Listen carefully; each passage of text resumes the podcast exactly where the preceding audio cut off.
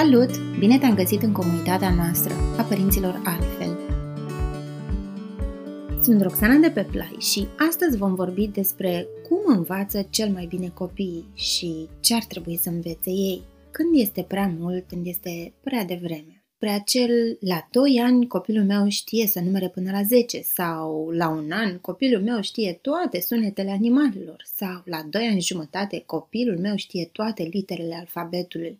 În toți anii de lucru în educație nu a existat generație fără părinți care întrebau consternați de ce la 3 ani facem activități cu numere de la 1 la 5 când copilul lor știe deja să numere de la 1 la 10 de la vârsta de un an.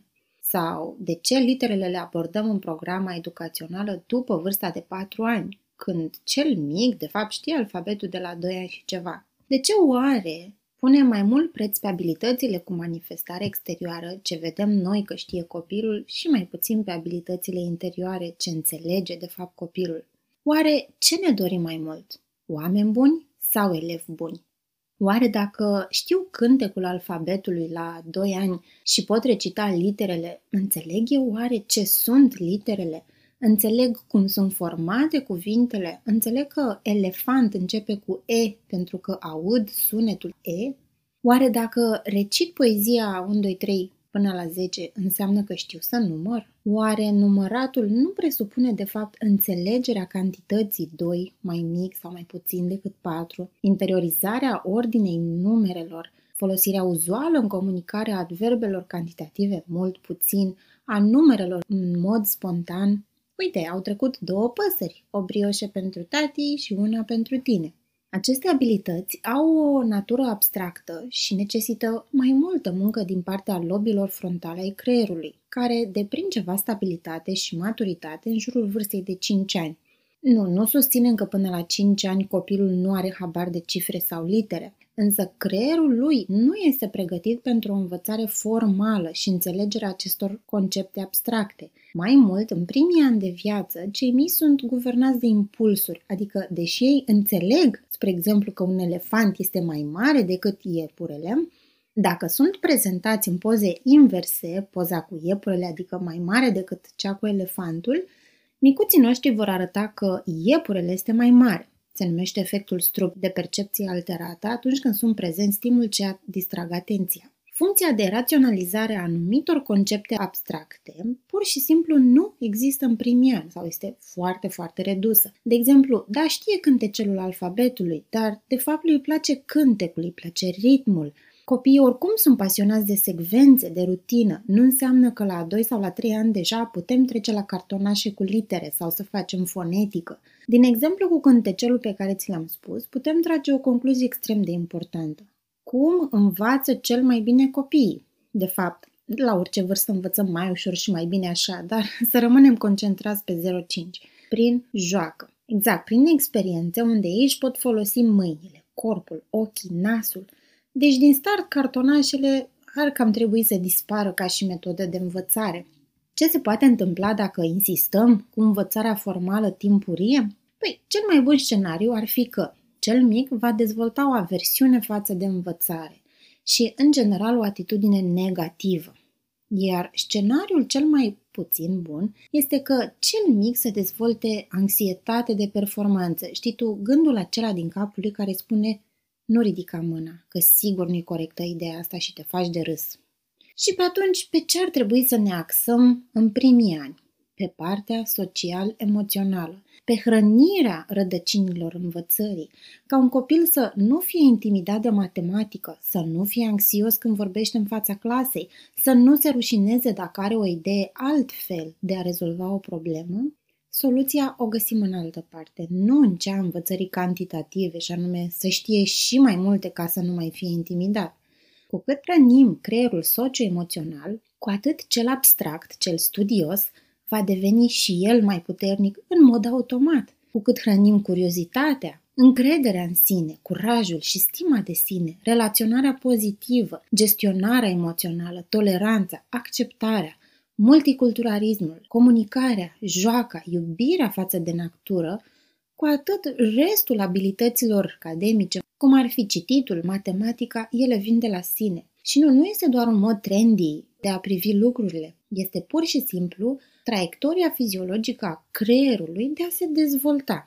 Așadar, cum ne facem copiii mai deștepți? Prima modalitate, nu neapărat cea mai importantă, este prin exercițiu fizic, prin dans, prin mișcare multă, cum am mai vorbit în alte articole, mișcarea stimulează secreția de BDNF. Este un factor neurotrofic ce ajută la dezvoltarea celulelor neuronale și stimulează genele ce se ocupă de plasticitatea creierului. Ajută masiv la dezvoltarea atenției și abilităților cognitive, crește cooperarea și nivelul de veselie, adică îl punem să se miște și el va deveni automat după aceea mai atent îl punem să se miște și abilitățile lui cognitive după aceea vor fi îmbunătățite. Este foarte simplu. Apoi, o altă modalitate este joacă. Acea joacă liberă, fără restricții, bineînțeles, în afară de siguranță, în care copilul este liber să-și imagineze, să creeze, să experimenteze lucruri noi, să greșească, să simtă, să apuce, să rotească.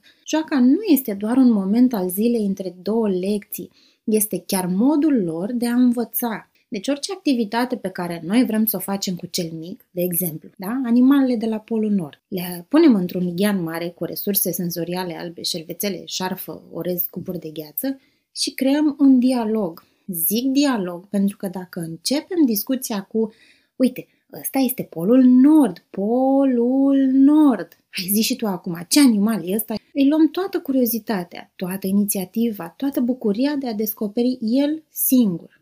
Vrem numere? Numărăm treptele când urcăm spre casă sau săriturile de cangur pe numerele locurilor de parcare.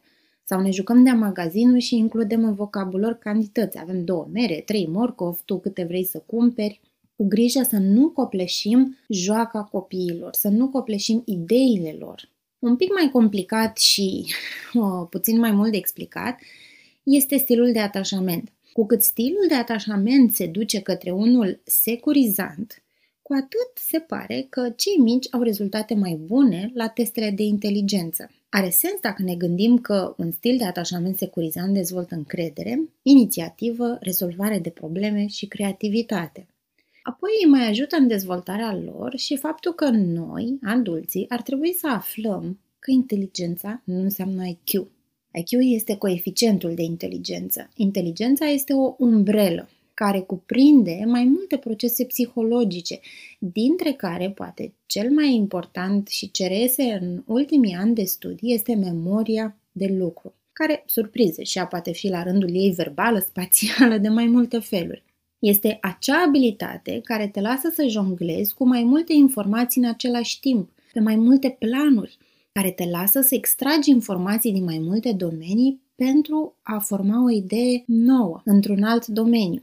Acel RAM de la calculator care îi permite să proceseze mai rapid. Procesele psihologice devin un pic mai complicate decât simplu fapt al învățării cititului și al scrisului, dacă le analizăm puțin, nu? Cum putem ajuta noi memoria de lucru? Împărțirea sarcinilor în pași mici, controlabili de către copil. Un dialog simplu și concret cu informații pe înțelesul copilului, încurajarea lui să pună întrebări, încurajarea independenței, crearea unui mediu în jurul copilului în care să fie ușor să se concentreze, fără tone de jucării, fără tone de culori, fără dezordine mare.